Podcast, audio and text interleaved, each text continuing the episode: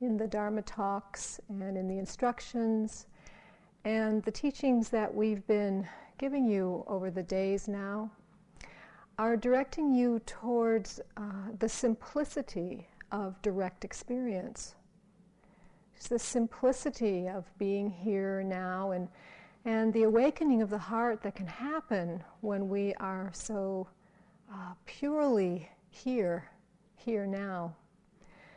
But perhaps you know from your own practice of how difficult it is to be so simple. It's so difficult to just com- just rest fully here in this direct experience that Julie was talking about the other night. Our practice encourages this simplicity of being and to know who we truly are by coming into this direct experience. But it's not easy. Why is it so difficult? Why is it difficult to be so simple in ourselves?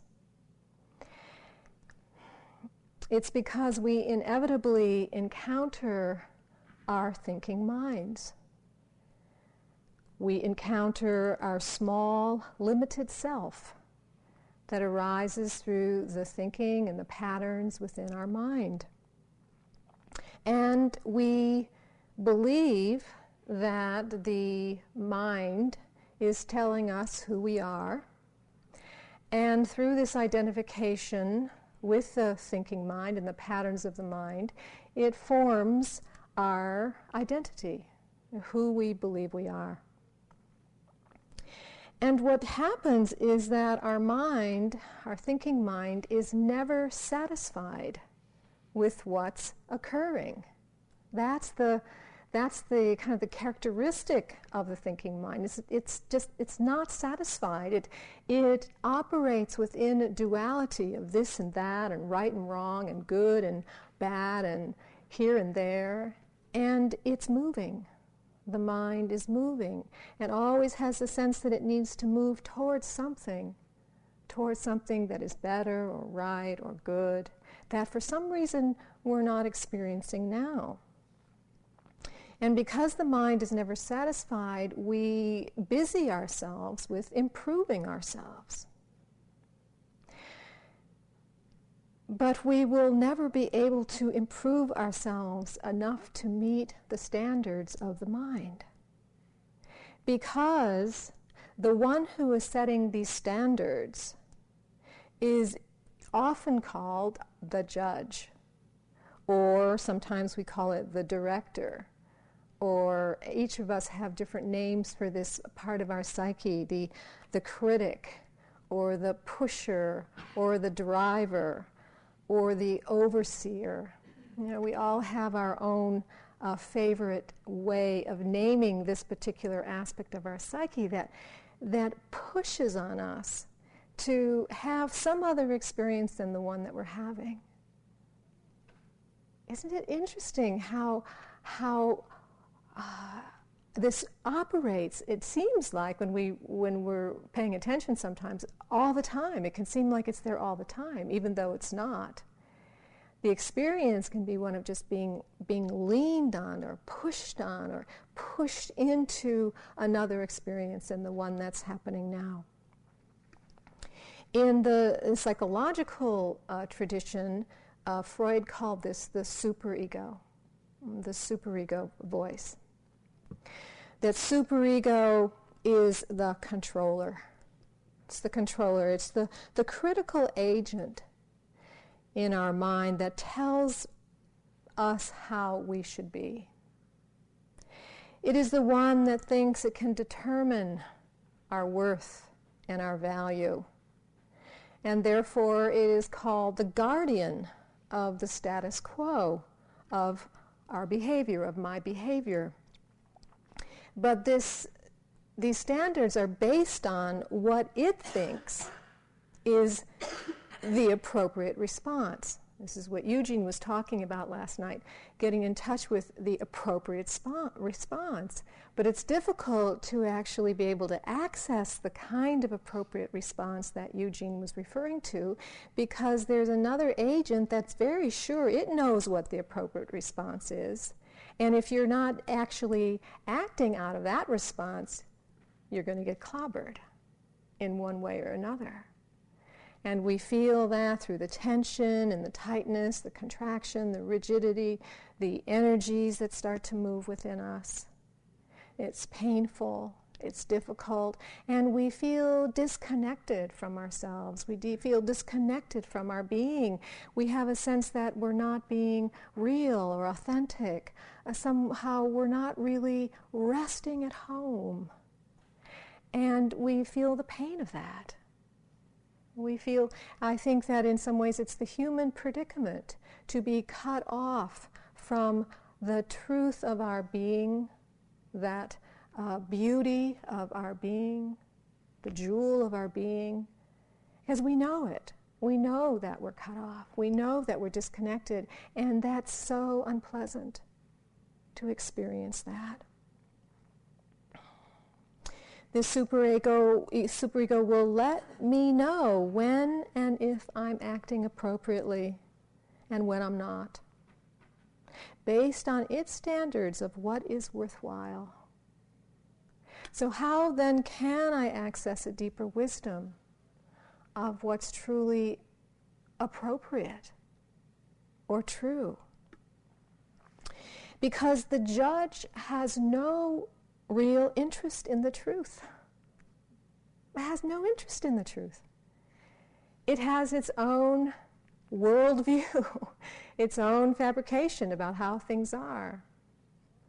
And it gets so instilled in the fabric of who we take ourselves to be that we so easily can get lost in it, pulled in it, live in that world, and not really know what's occurring, not know why we're feeling the pain or the disease or the, the discomfort. Just something's wrong, something feels off.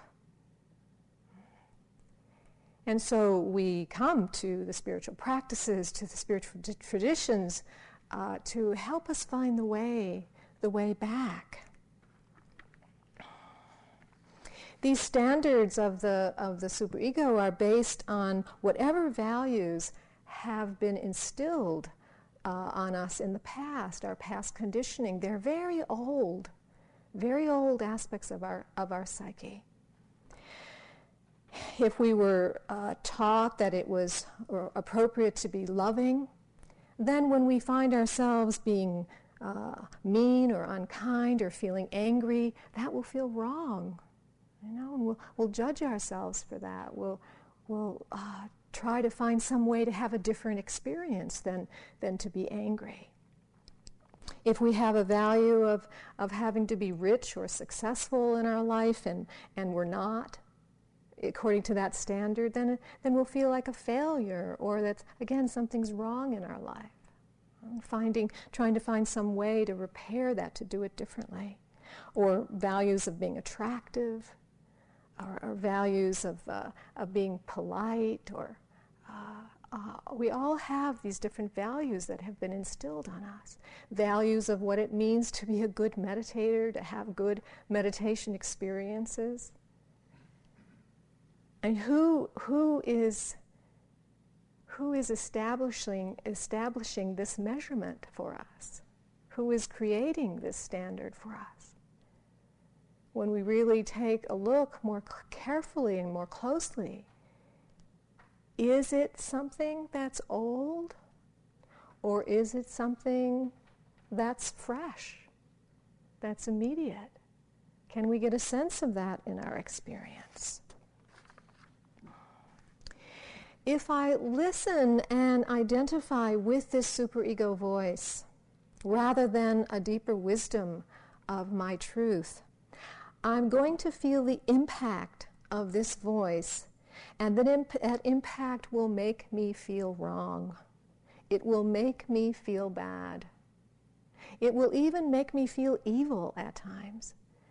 And some of us, we might think that if we go very deep inside of ourselves, that that's what we're going to find this really evil or, or dark, uh, awful person. Because the identity can get so wrapped up in that belief. And we attempt to try to cover it up so that we can't actually know it because it's too painful to know it, and we certainly don't want anybody else to know it. And so we can spend quite a lot of time be being very busy trying to cover up what we really believe is the truth of who we are. This activity, this belief can uh, generate a lot of activity in the mind. Um, it can lead to wanting and improving, trying to change who we are, and not wanting what is, not wanting the experience that's occurring. Uh, it leads to justifying, our behavior and defending our behavior and judging and complaining and comparing and feeling sorry for ourselves and feeling self pity.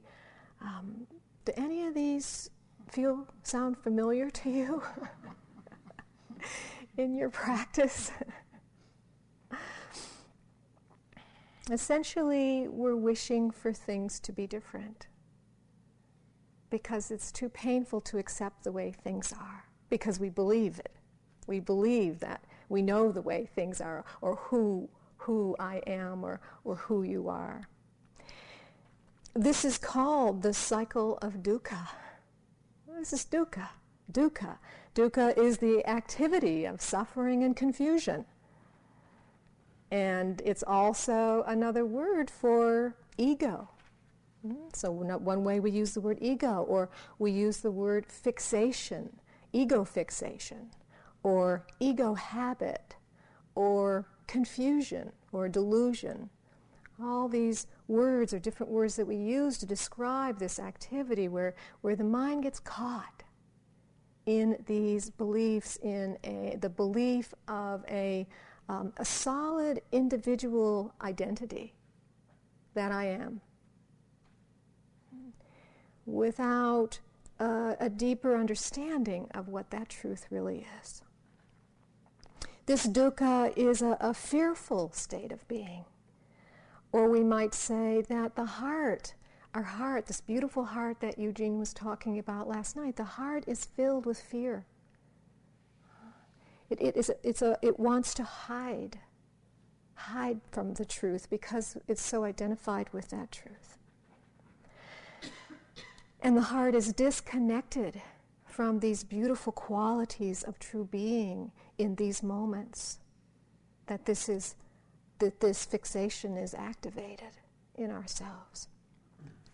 So at these times, how can we know who we truly are when we're so controlled by our mind? How can we really know what true love is? How can we know how to love or know the feeling of metta for ourselves or for others when, when this activity is going on? I know this so well from my own practice and my own experience that I can speak about it with a certain amount of authority. And I suppose, um, should I feel proud about that? but I, I consider myself an expert on this information. Um, I, I, remember my early days of doing my long uh, three month retreats in the early, early 80s. I was very idealistic in my practice and had a lot of high expectations for how I should be and what my experiences should be like and what should be happening. And this obviously just activated my judge the judging voice because I couldn't do anything right. You know, nothing that occurred was uh, hap- was supposed to be happening. So how could I really drop into direct experience unless I, uh, as I practiced, I really started understanding more that the direct experience that was happening was the judgment and the agitation. And so it was possible to open more and more to the truth of that experience once I was able not to uh, try to deny it or pretend that it wasn't going on the vision of the, the Buddha Dharma was, is, was so beautiful in those early years in your first uh, coming to the practice and, and hearing these beautiful teachings and uh, the possibility for us on the spiritual path. And my heart just longed for what was possible uh, as a human being. But then I would look at myself and look at where I was, and the gap just seemed so huge that, that what filled that gap was just tremendous judgment and the inability to accept what I was able to see in uh, it, what I was seeing in my experience. My heart longed for that freedom, but I was so impatient. I wanted it now. I wanted it to happen now. And, and it's interesting how we get into that mind state where somehow it's not, or we were not able to make room for the process to unfold in the intelligent way that it does. But somehow the ego mind can have the sense, well, I know what's supposed to be happening, and it's not happening according to my plan. It's not happening according to my agenda, so something must be wrong. And sometimes it takes a little time before we actually have the insight that it's just the small mind that somehow is dictating, trying to control the situation. And there is a very intelligent, magical process unfolding at every moment. And so easy to lose touch with that. I remember one retreat that I, in early, those early days, I had so much agitation in my body, and there were a number of my friends on the retreat. I was hating my friends. So much hate that would come up. I didn't know where all this hate was coming from. I even went to a teacher because I was so surprised, and I said, I just hate all my friends. I don't, why is this happening? And at that time, there wasn't, uh, for some reason, we didn't come to any insight around that. I was sort of left with just this, this horrible agitation and aversion and hatred that was filling me at that time. But there were also sublime, insightful moments that were happening. But because the judge was so strong, it was very hard to accept what I saw in myself because I wanted the sublime. I wanted those beautiful moments, those sublime moments of my experience. And the gap, just kept experiencing that gap. So I was instructed to note it and to be with it until over time, you know, just working with it and working with it and working with it. And over time, more and more, I was able to see the impersonal nature of that arising, that it wasn't so personal that it was the conditioned patterns of mind that were playing out in my consciousness, and that there was some other aspect of my being that I could touch and I could rest into, a spacious, open, loving aspect of my being that I could draw on and call on, that I wasn't only what my mind was revealing to me. For many of us, we have this d- deep down belief in our own uh, unworthiness, unworthiness as human beings. It just feels so risky to let go, to really let go and open up. What would be there if I let go? What am I really going to find if I really let go? And we have a lot of fear about this. Many of us have a lot of fear and times when we can we'll sit and we'll start to open and relax and the fear will come like oh no like what's going to happen as i start to let go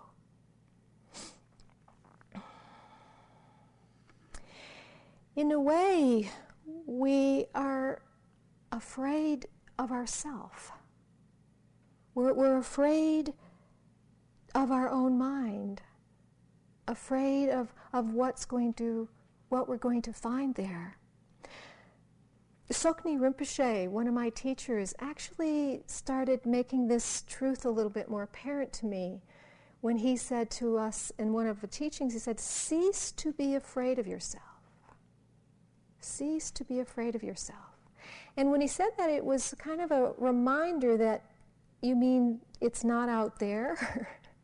It's like usually I think that what I'm afraid of is out there, you know, and the, the world and people and the environment, and, and the threat seems to be coming this way.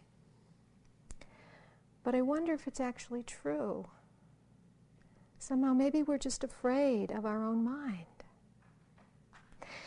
There's an, a simile, um, I guess a simile or little story, teaching story that one of my favorite teaching stories. Of, I'm sure that many of you have heard of uh, painting tigers on the wall. And it's the story of this. In ancient times, a, a, a um, Aboriginal goes into a cave and he's making this wonderful painting of this tiger on the cave wall. And he, he's a wonderful artist, and it, the, the, the tiger painting becomes more detailed and, and more real. And just as he's getting done with the painting, he stands back to look at it and he goes, Oh my God, a tiger! And he runs out of the cave. And in, I love that story so much because it is the same thing we're doing with our own mind, with our own consciousness. Is we paint tigers We paint tigers on the, on the walls of our consciousness, and we get frightened. And it becomes rather unbearable a lot of the time because it all becomes so real and so believable. Being afraid of myself, I'll constantly try to improve myself, try to find ways to get rid of the parts that are unacceptable. And I'll build myself up to meet the standards of my mind and break down anything that gets in my way. It's staying very busy with this activity. It's very, very exhausting, very tiring activity. And usually this pattern is so familiar that we can't see it. It really is hidden. And I find for myself, the more work I do with this, and, it, and this work is coming back, it seems that it's, uh, uh, I'm reminded again and again by different teachers and different teachings to pay attention to this agency, this critical negative agency of mind. It is so uh, insidious. It takes on so many different forms. It can sneak in in so many different ways that we really need to pay attention to how it's taking shape. On intensive retreat, particularly if you've been sitting for a while, it can seem as though this judge has quieted down. Maybe for people who have been here for a while, not so sure. I don't know so much about the people who have been here except the ones I've been seeing. But it, I would say that it still needs to be watched. There still needs to be some attention that is present for the manifestation of this controlling agency. And it may not even take the form of a critical or a negative or that kind of um, uh, a harsh kind of voice, but it may be taking a different form of just trying to manipulate experience in some way because it thinks it knows what's right or what's best for your practice. It might be helpful to watch for ways that expectations are forming uh, in your mind, the ways that you believe that you should be here, or the ways that you think that your practice should be, Uh, uh, what the ways your practice should look like, the kinds of experiences that you think you should be having at any given time in the day when you're not having the kinds of experiences that you want to be having. And based on these kinds of expectations in your practice, you might then, uh, if you think that you're supposed to have certain kind of experiences, then you might suppress other kinds of emotions or experiences, like if you start to feel irritable or you start feeling angry, that may not fit your picture or your idea of what your practice should look like. And there might be a subtle way that you begin to suppress that or or kind of keep it aside or, or cut it off very quickly or be a little bit harsh with yourself like anger, anger, you know, and kind of try to push it aside as if it's not really happening. Rather than really making the space for it to allow whatever emotions or feelings or kind of experiences are moving through, making space for it, allowing it. Or even if you have some value about sadness or, or grief, that that shouldn't be in your practice. Maybe there's some way that you're not really allowing that to come through. Sometimes when we have thoughts about other people in our past or, or people here on the retreat, we maybe have some judgment or some criticism of somebody here, we might then feel a little guilty and feel bad about ourselves. Like why am i thinking that? Or why am i making judgments? And then the guilt will start to build and we'll feel tense about it. And we need to, to know that to see too is there a way that you're you're pushing that aside or you're not really wanting to to feel it or to know what's occurring in your experience? Another manifestation of the superego is the evaluating mind or what's also called the self-referencing mind. The mind that says how am i doing? The how am i doing mind the mind that wants to know, right? And why does it want to know? So it can measure you in some way. you can place yourself somewhere on a scale, you know, see how you're doing.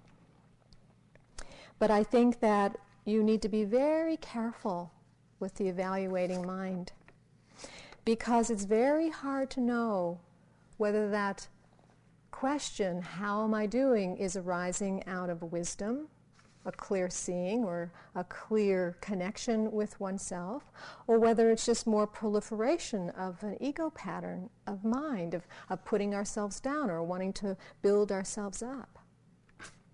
Early on in my practice, one of my teachers told me that she said to me, You cannot evaluate your practice. You cannot evaluate your practice. So it's best just to really watch the arising of that thought and let it go. See it as a thought, just a thought, and let it go. How am I doing? Thinking, letting it go. If you think you're doing well, notice the thought, notice the pleasant feeling, and then notice what happens next. Not getting caught in it, not getting identified with it, just seeing it as part of the passing show. If you think you're not doing well, notice that as a thought. Notice the unpleasant feeling that arises around that. See what happens next. Not get caught up in it, not get identified with it. Let it go. Something has to break up this identification, this pattern of identification, the way that we get caught in these core patterns of mind. So we draw on our mindfulness to pay attention so that we can know, we can see, we can understand what's happening in the mind, what's happening in the body, what's happening in the feelings, in the emotions. We want to come into a deep place of self understanding, not just emptiness, not just clearing out, not just being a, like a, a walking void. It's just, it's to, to, to, to let the thoughts and the feelings and the sensations, so let them arise. To see what we can learn, what we can understand, what we can discover in the process, uh, how as it unfolds, with all of its intelligence, with all of its beauty. We draw on our practice of kindness. We've been emphasizing that a lot on this retreat. Practices of, of, of metta and loving kindness, compassion, gentleness, patience forgiveness, all of those qualities, those, uh, those beautiful qualities of mind that can help to give support for this exploration as we open to ourselves and uh, the difficult aspects of ourselves, as well as the, the joyful and the, the beautiful aspects of ourselves. Joko Beck, uh, one of the uh, Z- uh, American Zen uh, teachers, said, to live a life without judgment is what a realized life is like. To live a life without judgment is what a realized life is like. So the first thing we do is we recognize as much as we can with our mindfulness. We recognize when these patterns are playing up, when they are activated. And one way that we can recognize when the judgment is present is by paying attention to the way oh, we notice changes in both the emotional and the somatic states of being. When we start to feel uh, bad about ourselves, when we start to feel um, like we're doing something wrong or we've lost it or we feel like a failure or we're, we fall into the states can intensify we fall into states of despair or hopelessness or uh, the, as the cycle can go on like that we can pretty much be sure that there's some judge activated here there's some super ego voice activated that is trying to dictate, trying to manipulate, trying to control our experience in some way. And it can be very helpful when we notice that to take a moment and actually ask ourselves, what am I telling myself right now? What's we can, we can direct the attention to the pattern of mind, the pattern of thought, and say, what is being activated right now? What is that voice? To see if we can get some sense of, of the way that that judge or that controller or whatever name you have for it, the dictator or the pusher or the driver, how is that taking form in that moment? Because there will be an impact. There will be an emotional, uh, a somatic impact where we will start to um, collapse in some way. The, the strength, um, the strength of our being, the, the, the integrity of our being will be zapped in some way by that. Um, my, one of my, my gurus in India called the thief. The thief who has just entered the house, who is stealing away the jewels. Mm. And we have let him in the house, or her in the house, whatever gender it is. Mm. And as the thief comes in, we feel that deflation. We feel the loss of something very precious, something very beautiful in ourselves. It's like letting the air out of the balloon, and the balloon starts to deflate. And we can feel that. It's like we feel ourselves starting to collapse. Like, and the story will take on many, many different forms for different people, depending on your own character type. I'm wrong, I'm bad, I should be doing it differently, it's not good enough.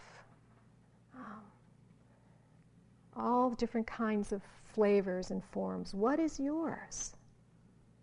If it's still activated, maybe you're free of it now.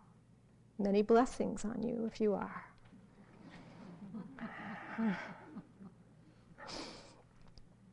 this recognition needs to, to, needs to happen with our self reflective consciousness, with the consciousness that is able to witness and observe what's going on without being caught or engaged in the pattern itself. That consciousness that can know, that can see, with we say sometimes a detached awareness, that witnesses that sees without the judgment. It's, it's, the, it's the awareness without the judgment. It's the pure awareness that can know, that can see, can be in contact with experience without adding more on top of it, but sees it for what it is. The detached, the open, the pure consciousness that is not identified with the small, narrow view of self but consciousness that is boundless, that is expansive, that is spacious, that we bring to the experience with mindfulness, with compassionate awareness. And from here we can inquire. From here we can inquire what does it feel like to be impacted by the judge? What is the effect? What is the effect in my body? What is the effect in my emotions? What's happening in my mind? We can get to know the whole pattern. We can get to understand it. And as we understand it, we can begin to be freed of it. Because when it's not seen, when the patterns stay hidden in consciousness, then we keep acting out of the patterns. And as we keep acting out of the patterns, we keep reinforcing the patterns. And as we reinforce the patterns, they become more solidified. And as they become more solidified, that's the identity that, that takes shape, and that's who we believe we are. As we unravel that, we unravel that knot. We unravel that knot with the spacious awareness, with the mindfulness, with the compassionate awareness. We start to have insight.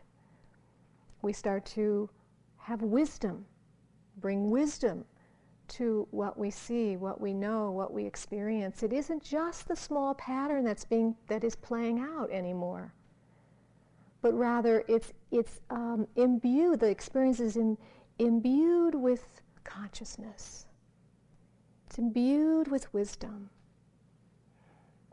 It's not so solid. It becomes the experience becomes lighter, becomes more spacious and as the experience becomes more spacious, we become wider, we become expanded, we become bigger. As we become bigger, we become more connected with all things. All things, we start to touch the space where there's no separation, where there's no boundaries, where there's no division. And we start to feel into that aspect of who we are we start to know more fully, ah, that, that feels more like home. That feels more like truth. That feels more like wisdom. And with that comes the feelings, this, the emotional and the somatic feelings of, of joy and contentment and, and the satisfaction, um, ease, the ease of well being. Because the pattern, the difficult patterns of mind, the patterns of mind that we took to be ourself are not the only thing that's dropping into the moment like a, a solid boulder or, or a rock. Um, it starts breaking up. Things start breaking up. We break up. We start breaking up. We don't feel as solid. The space comes in lightness, air, we can breathe. Interesting that the breath is the air element because as we start to breathe more, we feel the space, we feel the air, we feel the lightness, the same thing that comes through the breath. Breathing, ah, live again.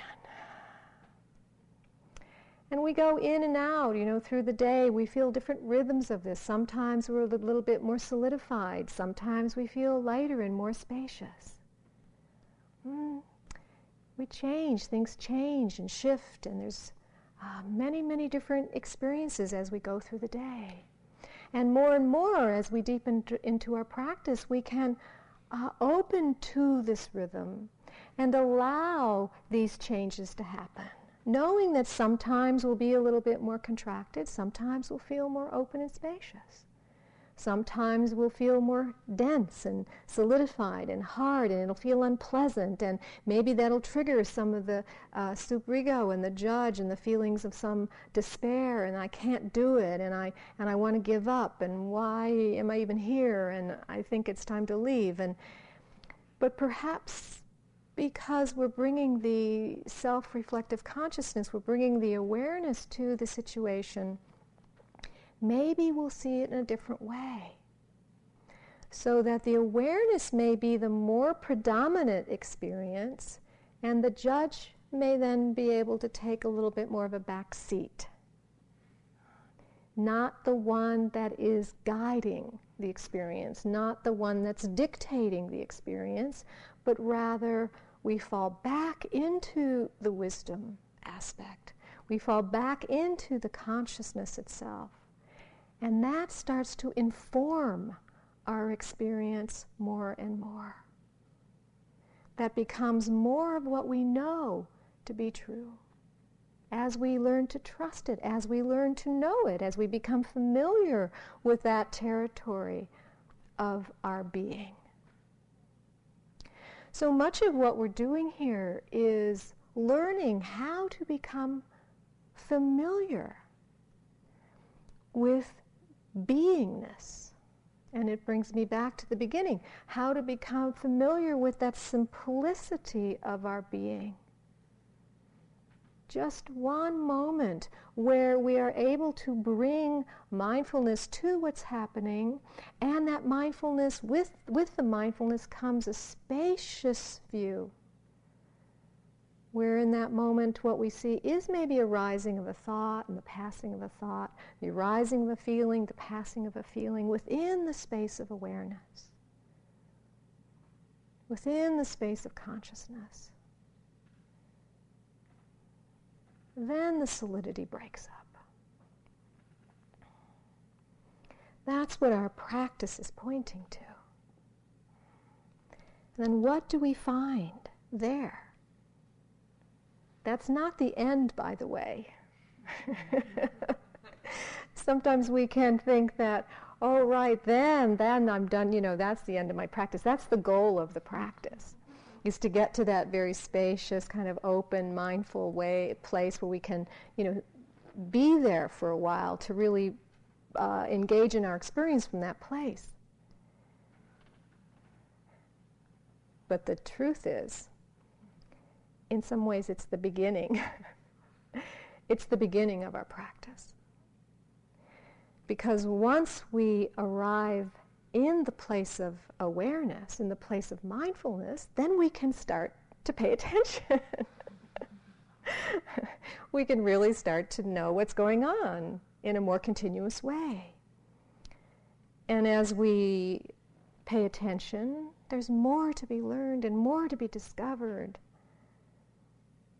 the path opens before us. And it becomes richer, more interesting. We know this. You know this from your experience. Mm-hmm. Things really start to happen. It's like, then things get interesting, right? Mm.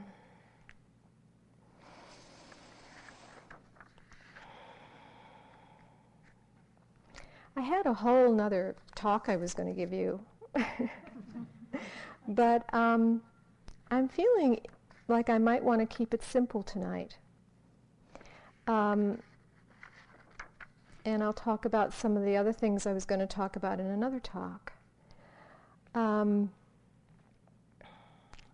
so I might end. And I'd like to end the talk with a poem, one of my favorite poems uh, by Derek Walcott called Love After Love. And I think it's a poem that many of you heard, and I think for me it's a transmission poem, and, and each time I hear it, I hear something different. I sort of drop into the poem more and more because it's reflecting something back to me that I want to hear, that I want to know, that I want to be in touch with in myself. So it's called Love After Love. The time will come when, with elation, you will greet yourself arriving at your own door, in your own mirror, and each will smile at the other's welcome and say, Sit here, eat. You will love again the stranger who was yourself. Give wine, give bread, give back your heart to itself, to the stranger who has loved you all your life, whom you have ignored for another, who knows you by heart. Take down the love letters from the bookshelf, the photographs, the desperate notes. Peel your own image from the mirror. Sit. Feast on your life. Greet yourself arriving at your own door. Sit here, eat, feast on your life. That's what we're doing. Celebrate if you can. And if you can't, that's okay too. Let's sit together for a minute.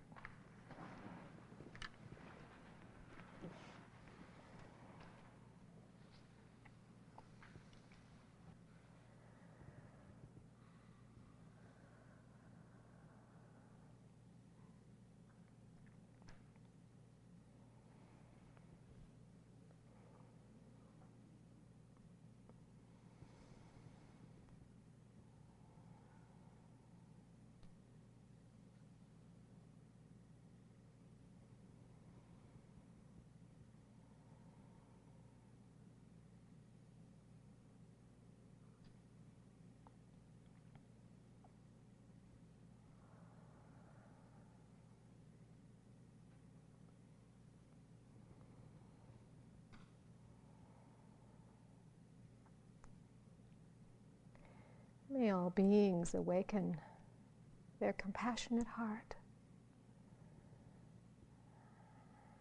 and arrive in a place of wisdom. Thank you.